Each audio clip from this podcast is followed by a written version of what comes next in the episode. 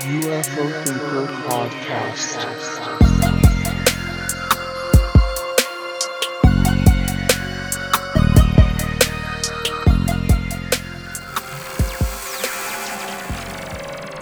Hello and welcome to the UFO Thinker podcast, part of the Corwin Beans Cab Network. My name's Frank, and let's get cracking as always. And today's a solo mission, talking about some recent events, few updates, things that have been going on, and what we're likely to see over the next few weeks. So, We've had some powerful members of Congress are dead set on killing UFO transparency type of headlines. And that particular one there uh, is from Marik von Rennenkampff, an article in The Hill. And the article starts off. Um, quote, since 2020, no fewer than 10 former government officials, military officers, and scientists, along with a former Senate Majority Leader have alleged or suggested publicly that the US government has recovered advanced craft of unknown origin, that is, UFOs, unquote. And that sort of says it all about what this year and the last couple of years, really, but particularly this year, has been all about. I remember, funnily enough, um, listening to a couple of podcasts that, that I really enjoy, uh, and one of those engaging the phenomenon with James Iandoli. I remember there was a crash retrieval week, and I seem to remember that wasn't last year, but the year before. So that sort of goes back to the original sort of time that crash retrievals and reverse engineering started to become a bigger part of the conversation. But I remember even those discussions on crash retrieval week, you know, so many of the aspects of this were still seen as kind of slightly fringe even within the UFO topic, I think, at that point. It's been discussed going way, way back decades, but I think the wider, the, the sort of mainstream aspect of the UFO discussion, I think people were even still shying away from crash retrievals and things like that. And, and, and here we are. This year has been front and center, as they say, has been the specific aspects of crash retrievals and reverse engineering programs, which is great for me because it's kind of the area that I'm probably the most interested in, if if I'm honest. Um, something I didn't even realize myself until quite recently, but that is definitely a key area of, uh, of, of where my focus lies. So, this bipartisan legislation, uh, sponsored by Senate Majority Leader Chuck Schumer, uh, aim to establish like a, a process, a mechanism with the the end goal of essentially unveiling the existence of non-human intelligence to the public. Um, but obviously, the legislation, as has been oft discussed within the UFO community, and I've mentioned recently on the podcast, we certainly talked about it on the roundtable in some detail, is that there has been some um, some doubt cast on, as to whether this was actually going to make it through uh, in the end. Now we'll get into the reasons why, where that doubt has come from, and why that that kind of thing is happening uh, shortly. But D. Dean Johnson, uh, who is probably you know the kind of go-to guy for deep dives on political processes within the United States uh, on Twitter, certainly, and probably widely, more widely as well. D. Dean Johnson has replied to a post uh, on X claiming that uh, Biden is preparing an unprecedented address to the nation sometime next year following the passage of the UAP Disclosure Act um, in the NDAA by saying, quote, an unprecedented presidential address next year following the passage of the UAP Disclosure Act, you say, and yet in in more than four months since the Senate passed the UAP Disclosure Act on July the 27th, there is zero evidence that any office or official in official capacity of the executive branch of the Biden administration has taken the slightest action in support of advancing the measure into law, which is one reason that it is now in dire jeopardy. When asked about the measure publicly, administration spokespersons such as the NSC's John Kirby have not given it so much as a polite nod. They've been strictly in no comment mode. However, it does appear to me that components of the Pentagon are resisting the legislation in substantial part.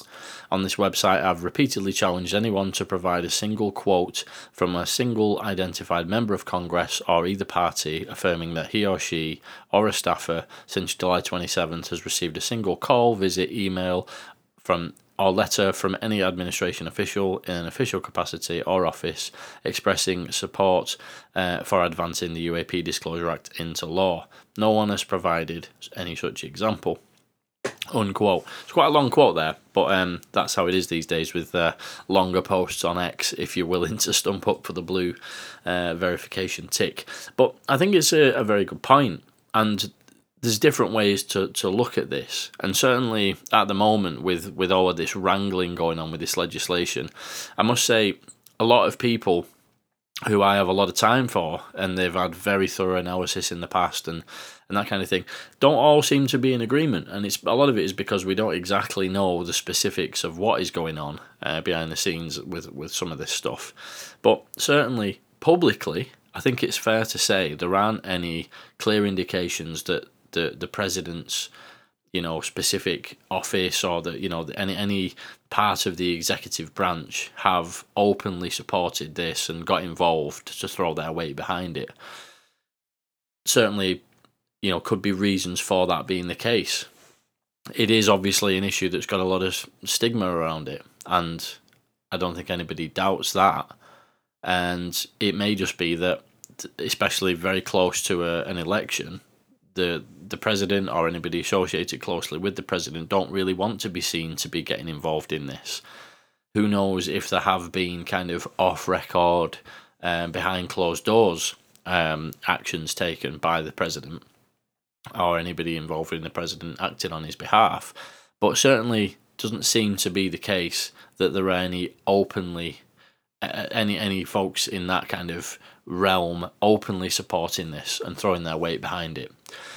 Schumer himself uh, recently commented that, quote, House Republicans are also attempting to kill another common sense bipartisan measure passed by the Senate, which I was proud to co sponsor to increase transparency around what the government does and does not know about unidentified aerial phenomena, unquote. Now, that sums it up in a nutshell, isn't it? That's what we all want to increase transparency about around what the government does and does not know because I think that's the thing. Often we get very caught up trying to figure out what the government does know, but actually, knowing what the government does not know is actually just as fascinating.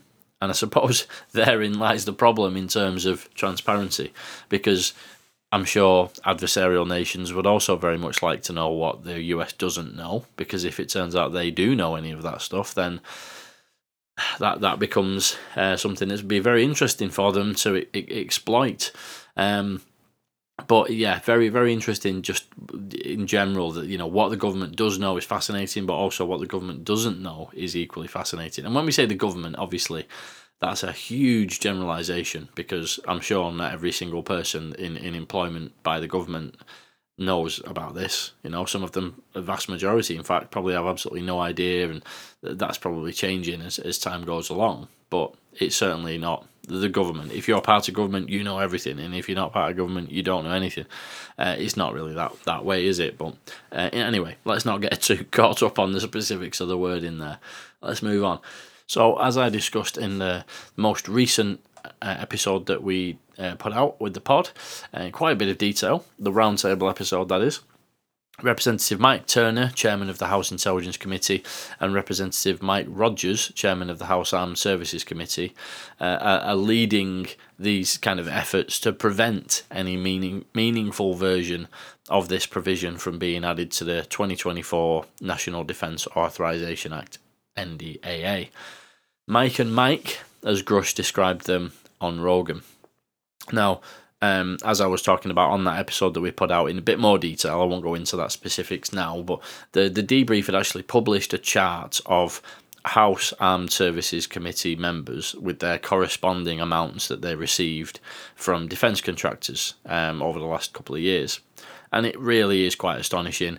Top of the list is Mike Rogers, uh, one of the two people who were mentioned who were leading the efforts to quash the uh, Schumer Amendment. And uh, he received over three hundred thousand uh, dollars in one year alone, which is two thousand and Mike Turner is at number five on that list as well. So both of the Mikes are way up there. Uh, interestingly, the bottom two on that list are Mike Gallagher and Ruben Gallego, two folks who've actually been very active in the last few years of aggressively pursuing transparency on this issue. Now, I think it's it gets a little bit tricky when you start talking about these potential, really quite significant and and um, important conflicts of interest that we're talking about you know politicians in the United States who get funding directly from defense contractors who are trying to shut down a bill that clearly would push defense contractors if what we believe is true is actually true in terms of the materials and the potential biologics and things that are being held uh, by defense contractors it would push those that those very same defense contractors to be more transparent with Congress and you know an extension of that with the American people and the people around the world for that matter as well.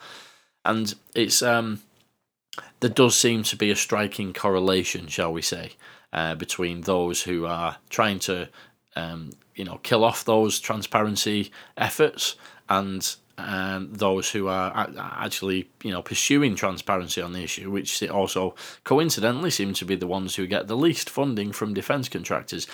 I don't think it's a stretch to say there may be a correlation there. Um, I think not everybody would agree on the extent of that, um, but I think it's you know the the information's all there. You can you can make of that what you will. Certainly seems to be that striking correlation. And I think everybody, you know, I was mentioning earlier, uh, people I've got a lot of time for, people who do a lot of in depth research and exactly in agreement on some of the specifics. I think what everybody is in agreement is that there are clear attempts to shut this thing down, and it does seem to be being done by the folks who get the most funding from defence contractors. Um, there doesn't seem to be any debate about that. I think everyone is in absolute agreement, and that in itself is you know quite concerning. I suppose you could say it taps into some other areas of you know politics and, and conflicts of interest. And you know if somebody uh, funds your campaign you know do you then give them favorable treatment? And obviously that goes on in all kinds of different ways across politics in all different countries. But i think in the states there uh, particularly on this issue there does seem to be a significant um, amount of that going on. Now Liberation Times uh, reported that Danny Sheehan has had some interesting things to say on all of this, and this is where the other side of the discussion comes in. Now, Sheehan has also done a couple of interviews recently as well, which have been very interesting. Uh, but who is Daniel Sheehan, you may ask? I hear you cry. But, you know, we know who Danny Sheehan is, you may also say, but for those that don't, and perhaps a little bit of a refresher for those that do, um, just a bit of background info on, on who Daniel Sheehan is and why it's important to um, to to sort of take on board what he's trying to say. Um, the background quite important with a lot of these types of things. So Daniel Sheehan, this is according to the information on the New Paradigm Institute website, which is um, founded by uh, Danny Sheehan himself, Daniel Sheehan. I hope, hope if he ever ends up listening to this, he's, he's not too concerned with me calling him Danny. Obviously, his real name is Daniel, but I'm just going to say Danny for short, just in case anyone was wondered. He's not my best mate. I'm not being overly familiar, just saying. So, Daniel Sheehan. Uh, is a Harvard College, Harvard Law School, and Harvard Divinity School trained constitutional litigation and appellate attorney. For close to five decades, Dan's work as a federal civil rights attorney, author, public speaker, and college and law school educator has helped expose the structural sources of injustice in our country and around the world. He has protected the fundamental and inalienable rights of our world citizens and has elucidated a compelling and inspiring vision for the future direction of our human family. Uh, and over his career, Sheehan has participated in numerous legal cases of public interest, including the Pentagon Papers case, the Watergate break in case, the Silkwood case, the Greensboro massacre case, and others. He established the Christic Institute and the Romero Institute, two non profit public policy centres. Now, I think that's, that, those are some quite interesting excerpts from a very long um, sort of resume And what's very clear is that this is a, an extremely, um, you know, well established, highly accomplished, um, you know, legal professional who knows exactly the ins and outs of the law and has used that expertise and that experience to actually push for issues where, you know, the the ordinary people, citizens, have had a right to justice or a right to know certain things, um, and uh, you know he's he really has used over the course of his career those skills and that experience to be able to push for those those causes. And it's quite clear, I think, that his motivation with the UAP issue is is quite similar. He regards it as a similar thing, and I think it's quite an interesting point as well. People often say, "Oh, Danny Sheehan's always talking about UFOs." You know, and, and the almost critics of people like Sheehan, and people use the same criticism against Ross Coulthart as well, who's a you know an award winning, internationally recognised you know journalist, you know, with a very strong track record and and highly regarded amongst his peers and all the rest of it, and people who uh, are perhaps on the slightly more um, debunker side of things in terms of UFOs, they, they will dismiss somebody like Ross Coulthart's involvement as oh he's always talking about UFOs, but the thing is that shouldn't in in and of itself actually be uh, something you can use to discredit somebody, can it? It just seems bizarre. It's like if you've got somebody who is renowned for reporting on stories that other journalists don't want to go near because of stigma, because of this, that, and the other, but as as a, you know an, an, exemplary journalist who's got a proven track record in, in cracking open these huge big news stories, you know that have not, nothing got to do with UFOs, um, and, and somebody of that kind of caliber of journalism sniffs out a really important story going on with UFOs and a clear cover up happening there. You know that that says actually quite a lot about the legitimacy of this area of study, rather than that makes you question the integrity of the individual. And and I suppose even the fact that there is any weight to that kind of a point being made it just reinforces how strong the stigma still is around all of this. You know, the the the writing is on the wall pretty clearly. You know what I mean? And when you get people like Ross Coulthart getting involved in this, to me that speaks to how how important this topic is, rather than makes me question Ross Coulthart's credibility. You know, it's if there was one or two people. I suppose I could sort of see it, but when we're talking about you know dozens and dozens of high profile, you know, extremely well regarded individuals within journalism, within science. You know, you, the, the, list goes on and on and on. You know, it, it's clear to see that this this issue is is an important one that's being taken seriously by a lot of you know very accomplished people. And Daniel Sheehan is another example of that. I think somebody who's who's worked you know for people's rights in terms of getting justice and getting you know the truth out there kind of thing and he's obviously in recent years done a lot of work on the UAP issue as well. And I think that's you know when you consider the importance of some of these other cases that he's worked on, you know, for me the UAP issue is right up there with with those kinds of cases in terms of importance. Now, so that's a bit about the background of Daniel Sheehan, and I would definitely recommend folks go and listen to some of the recent interviews uh, that he's done. There was one on James Iron He's engaging the phenomenon, which is very good, quite long. Um, I would recommend that you concentrate when listening because there's a million miles an hour information being thrown at you, and it's a lot of very in depth legal talk and things like that as well. So, not a casual listen, shall we say. But some very interesting things have come out, and one of these was in a, an article written by Christopher Sharp, Harold Powell, um, on the 3rd of December 2023, of course.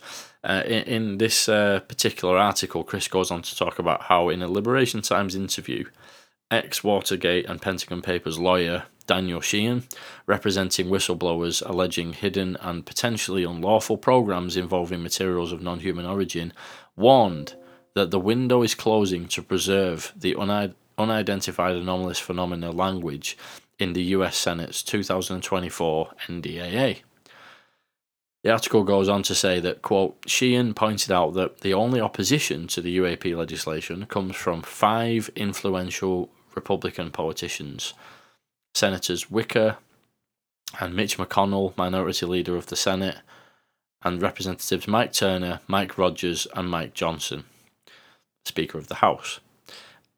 98 percent of everybody in Congress is in support of this bill. It's just these five guys holding it up, is the specific way that Sheehan puts it.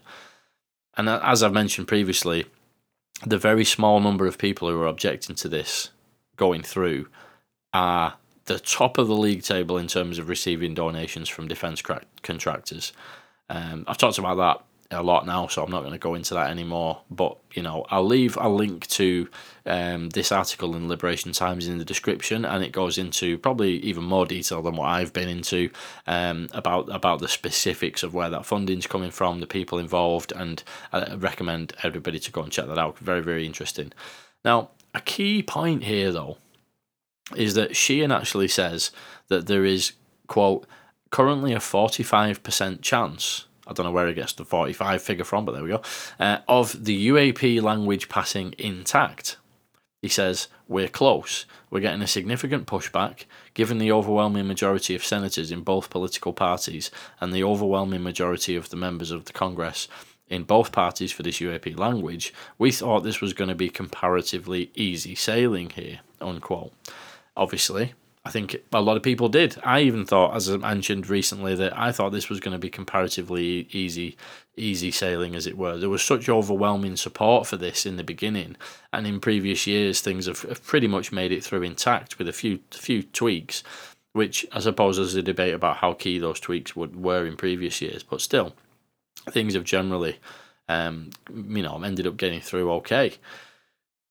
But even more key, I think, and this is what we're going to delve a bit further into in a moment is the following statement, which is quote sources have disclosed to the liberation times that although fronting the new legislation senator chuck schumer's staff and others in the senate have been in coordination with various quarters of the us government including the white house and its national security council to create the language commenting on this sheehan told liberation times the bottom line is that the president has decided, along with Chuck Schumer, along with the overwhelming majority of Republicans and Democrats in both the House and the Senate, that this, the UAP Disclosure Act, is the solution. Unquote. Now, this is obviously in stark contrast to what I mentioned earlier from D. Dean Johnson, um, but this particular um, point has been repeated by Sheehan in some of his recent interviews as well. Certainly, the case that not all, not all are in agreement, but it does make you wonder, given the connections that Sheehan's got, has he heard something that perhaps the rest of us haven't? So, going back to D. Dean Johnson, uh, who, as I say, is kind of the UFOs community's go to guy for legislative matters. Um, and D. Dean Johnson's kind of commented a bit further on this as well um, in a very long post on X, which I would recommend everybody, anybody who's interested in the legislation aspect of this and the way it's all playing out, uh, a very, very good person to, to go to is D. Dean Johnson. You can find him on Twitter at D. Dean Johnson. Um, and he, he goes on to explain that despite these claims from Sheehan, open public support, at least that much is true, certainly open public support for this legislation doesn't seem to be actually coming from the White House at this stage. And um, Johnson's post reads as follows. I won't read the whole thing because it's very long, but quote, Who are you going to believe? Daniel Sheehan, the self styled insider and power broker, or your own eyes? It's now five months since Senate, Senate Majority Leader Chuck Schumer unveiled the UAP Disclosure Act with bipartisan co sponsorship, including lead Republican co sponsor Senator Mike Rounds. The measure passed the Senate without debate or dissent on July the 27th as part of the NDAA. My point here today, however, is that an unsatisfactory outcome in the NDAA Conference Committee would not be the result only of the current policy preferences of a, se- a few senior Republican legislators, as some are now claiming. It would also be the result of the complete lack of any counter countervailing pressure from Democrats in the House of Representatives, which in turn reflects radio silence, even on non public channels from the White House. I underscore since the day the Senate passed the UAP Disclosure Act, July the 27th, there has been no sign that any office or appointee in official capacity of the Biden administration has done anything on Capitol Hill to affirmatively advance the UAP Disclosure Act towards enactment. In fact, recent developments that are visible to all strongly suggest that the Biden administration has taken, at best, a strictly hands off approach. Unquote. So, that's all very well and good, but that doesn't necessarily directly contradict anything that Sheehan has said. He's basically just laying out the very, very clear evidence that the Biden administration doesn't want to be seen publicly to have anything to do with this. There is also some some kind of things that point towards even non-public channels um, being, uh, you know, quote unquote radio silence in terms of the White House um, passing on messaging to, to any others. But you know, could that hands-off approach be at least the public hands-off approach be in contrast with what is happening behind the scenes? You know, I'd, I'd sort of argue that maybe that you know there's a strong case for that. But Johnson does go on to say, quote what we are seeing unfold now is not the picture we would see if the UAP Disclosure Act was really something that the President of the United States had decided that he needed as the solution to a major problem, as Daniel Sheehan claims.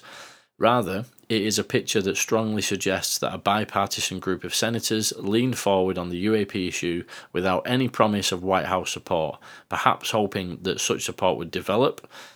If we build it, they will come only to see that the UAP Disclosure Act in the end being carved up by key senior Republicans without any countervailing pressure from House Democrats and without any attempt at rescue from the White House. So again, I ask, who are you going to believe? Daniel Sheehan, the self-styled insider and power broker, or your own eyes? Unquote. Now, a pretty clear kind of, you know, pushback, shall we say, um, to the things that Danny Sheehan is saying. But as I say, the point that it really makes there is that there is no open support for this from the White House. What's going on behind the scenes, we don't actually know. It, it, it's it's quite possible, for example, that the White House may have said to whoever it may, may be that they do support it and they are hoping that this goes through, but they don't want to be seen to publicly support it for various reasons. As I've said, you know, there's been there's been discussion of, of the UAP issue being an election, you know, hot topic kind of thing. I, I really don't see that being the case for many years, to be honest. I think the stigma is still so strong that if you I mean, let's let's think back. You know, the the the presidential debates on TV that we see. You know, the any any time there is a political, um, you know, personality trying to put themselves across a certain way, everything is scrutinized. Every little facial expression, you know, what socks they're wearing, you know what I mean? Everything is is absolutely combed over. And for a president to come out in that type of situation and talk about UFOs is way too risky because you're just painting a target on your back. Um, the criticism, the tabloid headlines that would be written about it. Um, I think that especially Biden, who is kind of under fire from certain parts of, of, of the population anyway, and certainly under fire from certain people within the political world.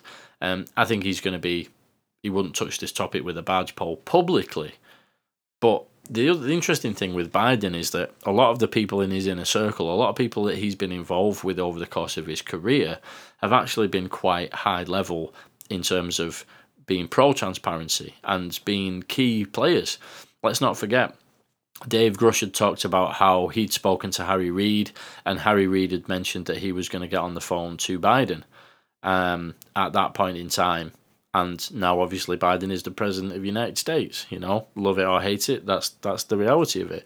And so, it would suggest that the the way that things have played out in the last, you know, decade or so, that Biden is probably quite familiar with all of this stuff. But as we know, Biden, funnily enough, has been sort of quite keen to distance himself from this topic publicly. Whenever he gets asked about it, he just doesn't want to talk about it. And this is going back years, it's not just right now. So I would suggest that all we're seeing here is a, a continuation of Biden's desire to avoid the topic. And especially with how close we are to an election in the United States, and especially with how Uh, high profile the discussion around this topic is becoming, I would suggest that at this point he's he's just continuing business as usual. That's what he's been doing. If we all remember, there was a I'm sure you'll be able to find this by typing in Biden UFO comment or something on YouTube, and I'm sure it'll pop up. It's been a few times he's been asked about comments that Barack Obama has made about this. And all he said is things like, oh, you'd have to ask Barack Obama about that or something. You know, there's a famous quote He doesn't want to touch this topic, Biden. He doesn't. I mean, what's going on behind closed doors is a different thing. And has Danny Sheehan been privy to some conversations? Is is there something that he knows about that what's going on? Danny Sheehan has also mentioned that he has been approached to uh, put forward recommendations for the presidential advisory board, um, which is an, another pretty pretty big claim. You know, the question is, who are you going to believe, Danny Sheehan or your own eyes? Well, if there's certain things that your own eyes are not able to see because they're happening behind closed doors, you can't always believe your own eyes, you know? Um, I would say you don't necessarily have to believe either. Take both on board, find it interesting, and let's just sit back and see how it plays out. Um, of course, sitting back and seeing how this plays out is, is not necessarily the the approach I would recommend. Certainly, there's been a lot of people um, in, in the states you know, really showing unprecedented support for this legislation in terms of political activism, uh, contacting representatives. So, if you're in the states and you have the ability to do that, um, and you have the time to do that, I, I that, that's definitely something I would recommend. Don't just sit back if that's the case.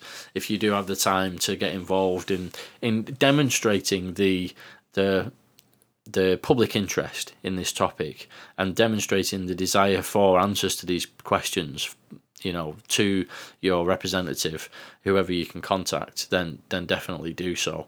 Um, very important obviously to do that in a non-aggressive way to do that in a rational reasonable way um, to put forward the argument for that um, you know as delicately as, as possible but also as thoroughly as possible and um, obviously, there's been times in the past where I've contacted my MP here in the UK about this issue.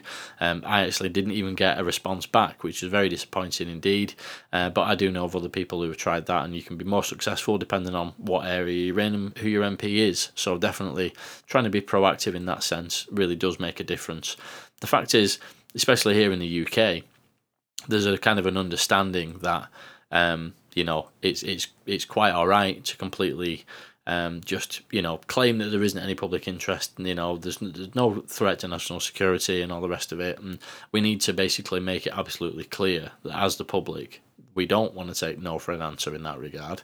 And actually, there is quite a lot of interest in this amongst the public, unprecedented levels of interest, I would suggest, compared to in previous years. And you know, the big question, of course, around all of this is because let's be clear, there's one thing that everybody is in agreement on, whether you're D. Dean Johnson, whether you're Daniel Sheehan, um, whoever you are, debunkers, everybody is on the same page with this. Um, you know, if there is nothing to hide, why the unbelievable levels of pushback from these high level politicians to block this? You know, all should be at least in agreement at this point in time that we want more data, we want more information, and this is a very important question. I think again, everybody, everybody, debunkers, hardcore believers alike, agree on this aspect of it. Yeah, we all want to know the answers to these questions. It's just that some people have an already predetermined idea of what the answer is. You know, are we alone in the universe? Have we been visited by other life from uh, somewhere else in the universe, or even, you know, perhaps outside of the universe? Who knows? We all want to know the answers to that.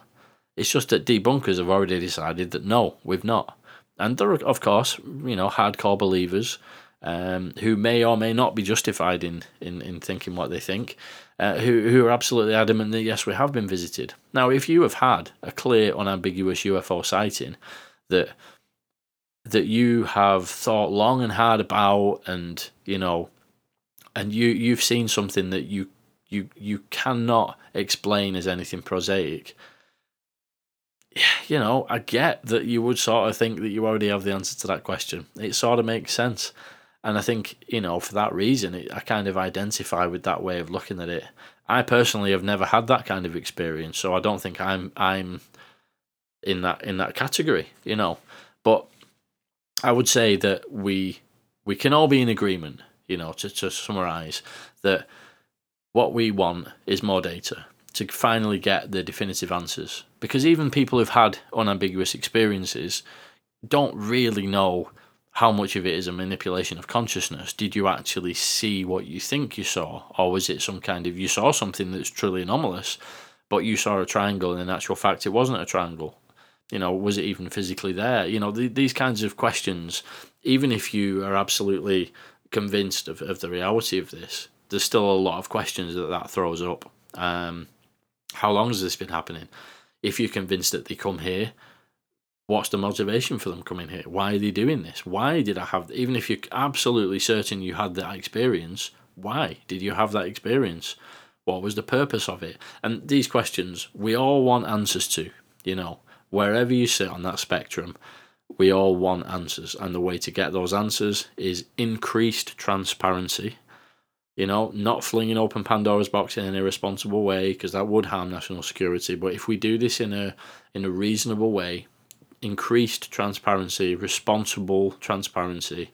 You know, obviously the buzzword has been controlled disclosure over the last couple of weeks. Um, but how do we get to that responsible, controlled transparency? Um, it's this type of legislation, you know, and you'd think everybody would behind be behind that, but that obviously hasn't been the case. Um, you know, we, we hear calls of science, you know, not pseudoscience. We want science uh, when something is being worked on, you know, to deliver, you know, the data and the information which would actually allow that science to be done, certain folks are dead against it, you know, and, and it just goes to show, I, I suppose, uh, what people's, you know, motivations are.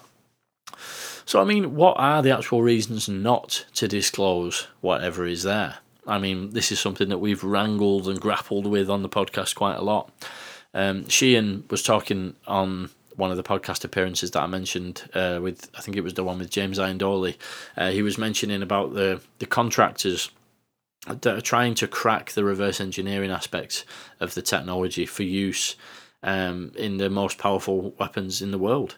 You know, to create a weapon that would mean you have undisputed dominance across the whole world, and you know, it's it's an interesting one because the US has been in that position of undisputed dominance for quite some time we live in a a very uncertain and unsteady and disconcerting time where the US is now in a position. I know a lot of my listeners. I think eighty percent odd of my listeners are, are in the US, and you know you'll listen to this and you'll you'll know exactly what I mean. The US is now in a position where, you know, perhaps that's a little bit more precarious than it has been over previous decades. You know, I've grown up. I grew up. I was born in the eighties. I grew up in in a time where you know, the US was kind of like the big brother to the UK. You know, wherever the US goes, we go with them, and wherever we go, the US comes with us. You know, uh, a partnership, a special relationship that goes all the way back to the World Wars, um, and we have always had that comfort of knowing that you know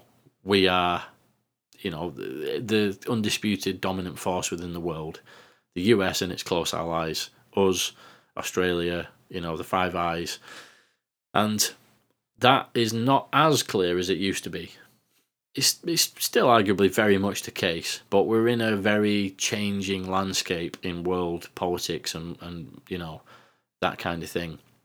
And the US is definitely in a position where, because the, the, the extent of that is debatable, you know, how precarious is that balance of power in the world and that kind of thing. The extent of that is up for debate, but I, I think everyone would agree that the US is in a position now where having that technology would ensure global dominance for decades. You know, if if this really exists and it's been reverse engineered and the US crack it before anybody else does, it would ensure global dominance for decades. You know, that makes sense as, you know, a reason why they might not want to disclose because they're perhaps close.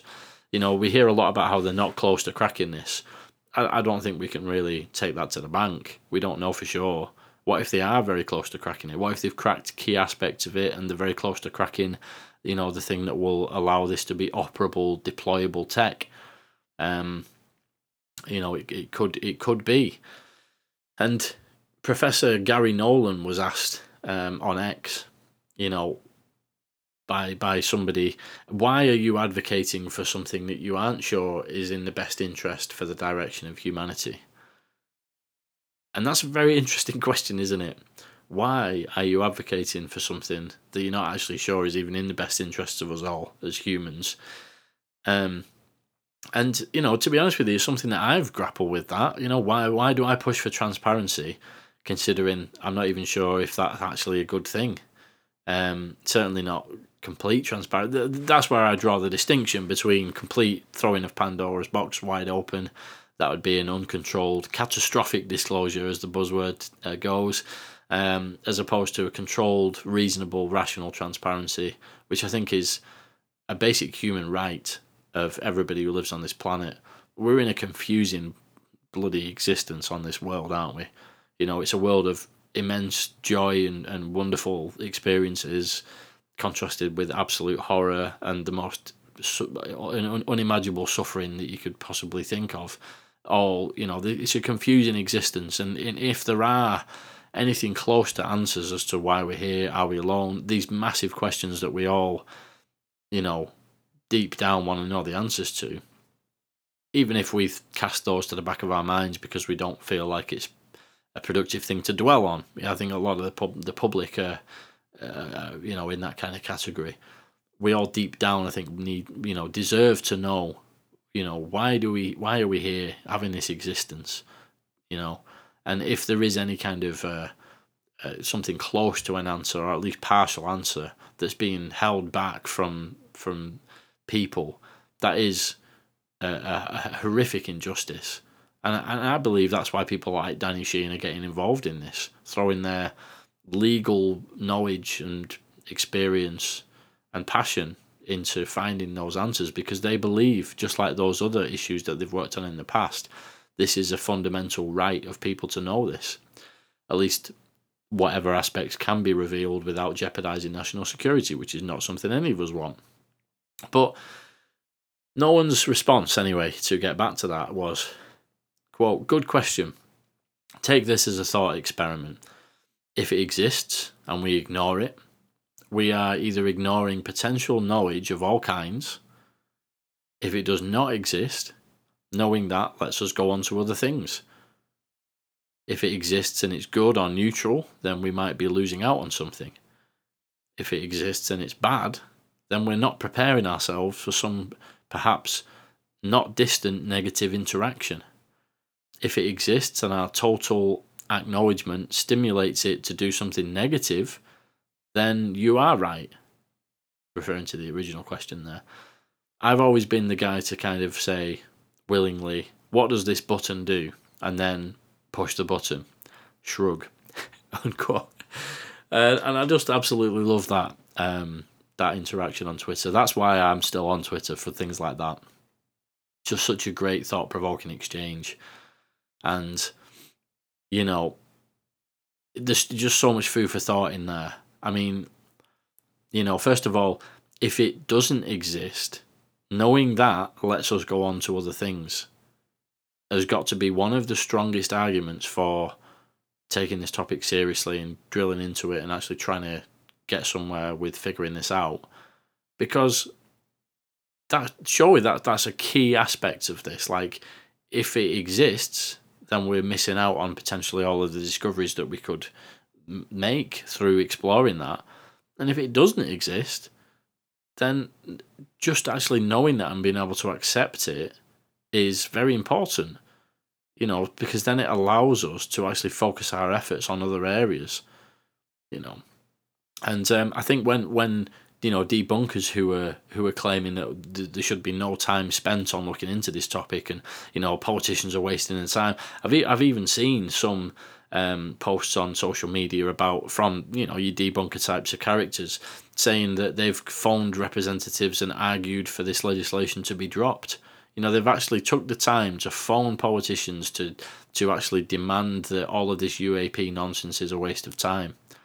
Well surely we should all be pushing for the answers and debunkers, you know, folks who are who are complete believers in all of this stuff alike should be working together to actually get a definitive answer, which none of us can actually have at this moment in time without the government revealing what it does or does not know. You know. And also an extension of this kind of this this way of thinking is that if you know, if if it does exist and this isn't what was in the tweet, but I'm just I'm just kind of extrapolating out a little bit. If it does exist, and we don't know the answers to certain key aspects of it, but we do know to certain others, then that is still very, very important because it allows us all to stop wasting our time and effort thinking about whether or not, you know, for example, like, you know, this is even happening in the first place. And it allows us to focus our efforts on figuring out what the motivation is, what we can learn from this, and where where's the origin of these beings? Is there multiple origins? You know, there's there's huge questions that we need to grapple with that at the moment we're spending all of our effort trying to actually get to the bottom of this, trying to increase transparency, and all of that energy could be used on other things. Even if there was just a simple acknowledgement of, yeah, we have something, and we don't know what it is. We've tried looking into it. You know, just the, the questions as to whether or not we're whether or not we're alone in the universe could be answered without jeopardizing anything, anything at all to do with national security. You know, yeah, we've got stuff we can't talk about what it is because of adversaries. Fine. That is a massive, massive question that gets answered right there. That human beings on this planet that are battling through this existence deserve to know the answer to, in my opinion. And very, very interesting as well. If it exists and it's bad, which is a scary thought, isn't it? Like, if all of this is true and we're all pushing towards the light at the end of the tunnel, and then the light at the end of that tunnel turns out to be pretty bad news, you know, we need to know about that, you know, because then we can start to prepare ourselves for, as Nolan puts it, some perhaps not distant negative interaction. You know, we maybe it's looking at something coming up soon that's going to be negative interaction, and, and human beings, if they don't even have a clue and they're just, you know, just mo- mo- moving along through day to day life with no idea that there's a, you know, in a couple of years' time we've got some kind of negative interaction with non human intelligence coming up if there's any kind of knowledge of that being held, then we, I certainly would want to know about it.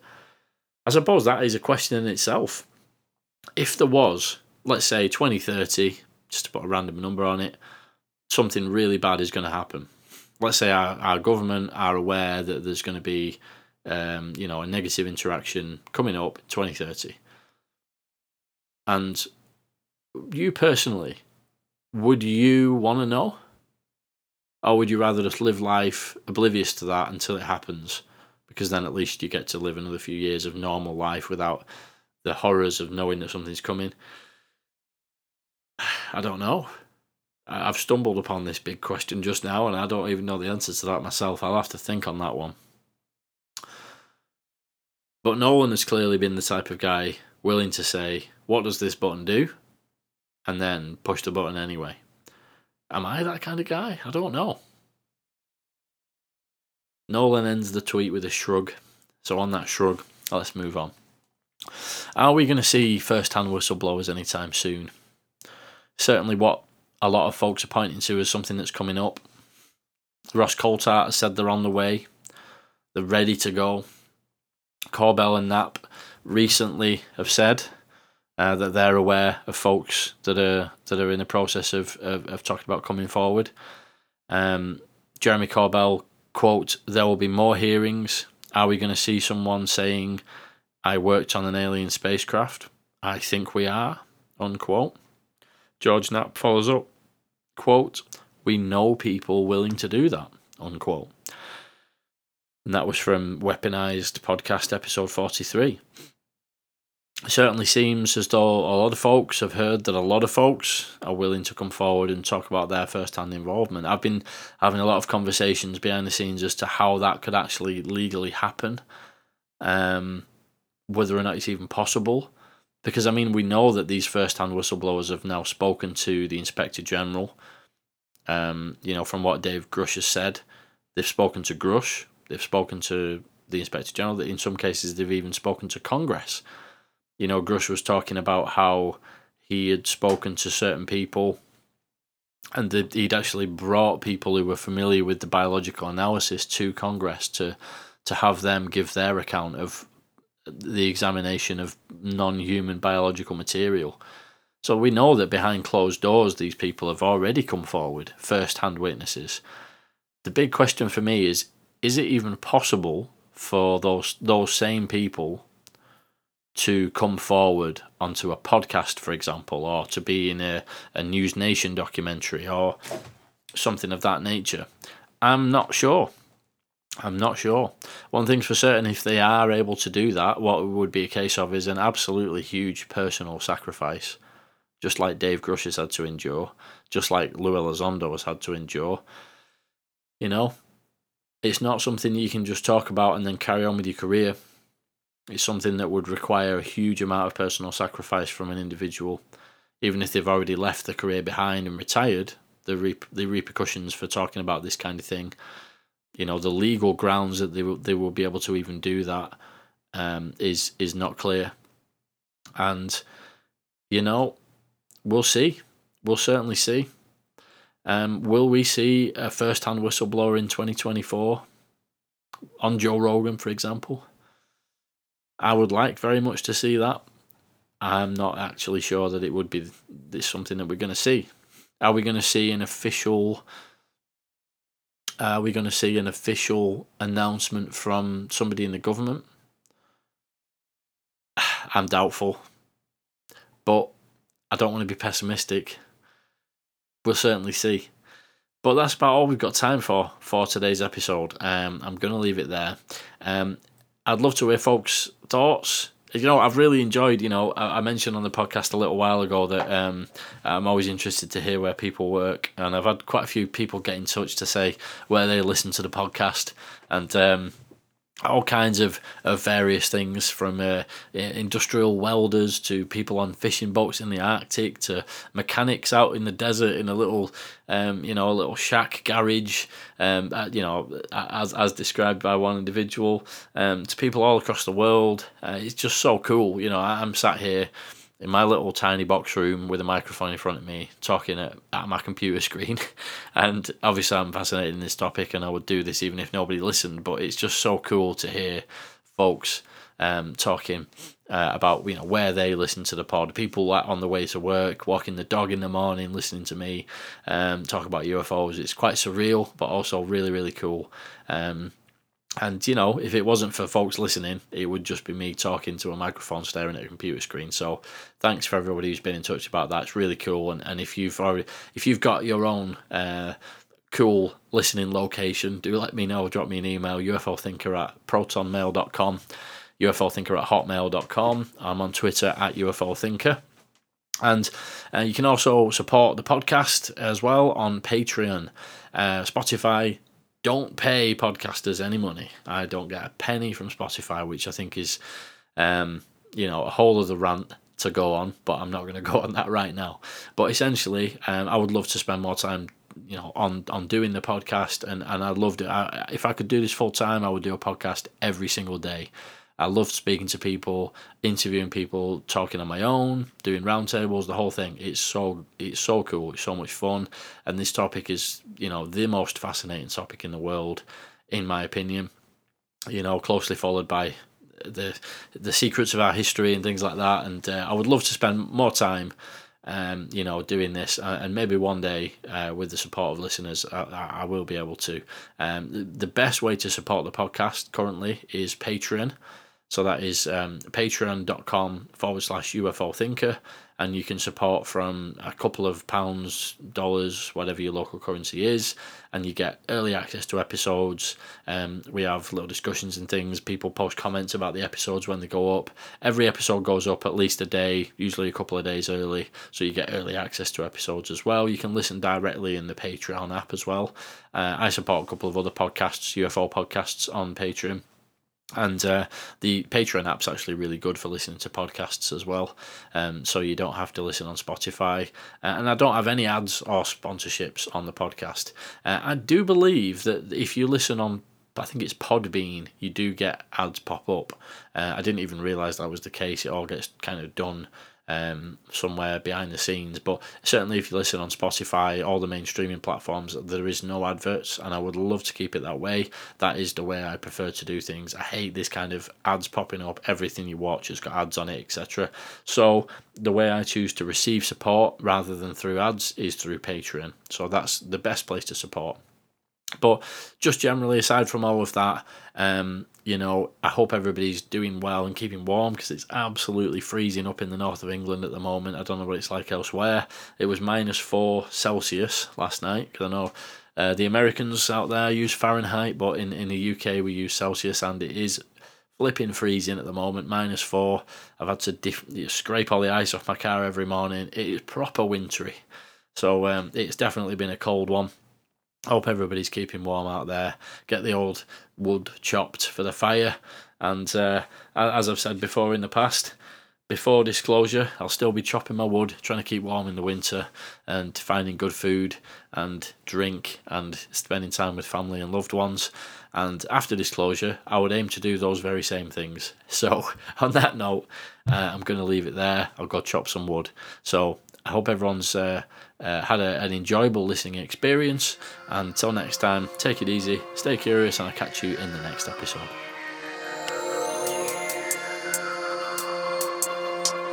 UFO Thinker Podcast.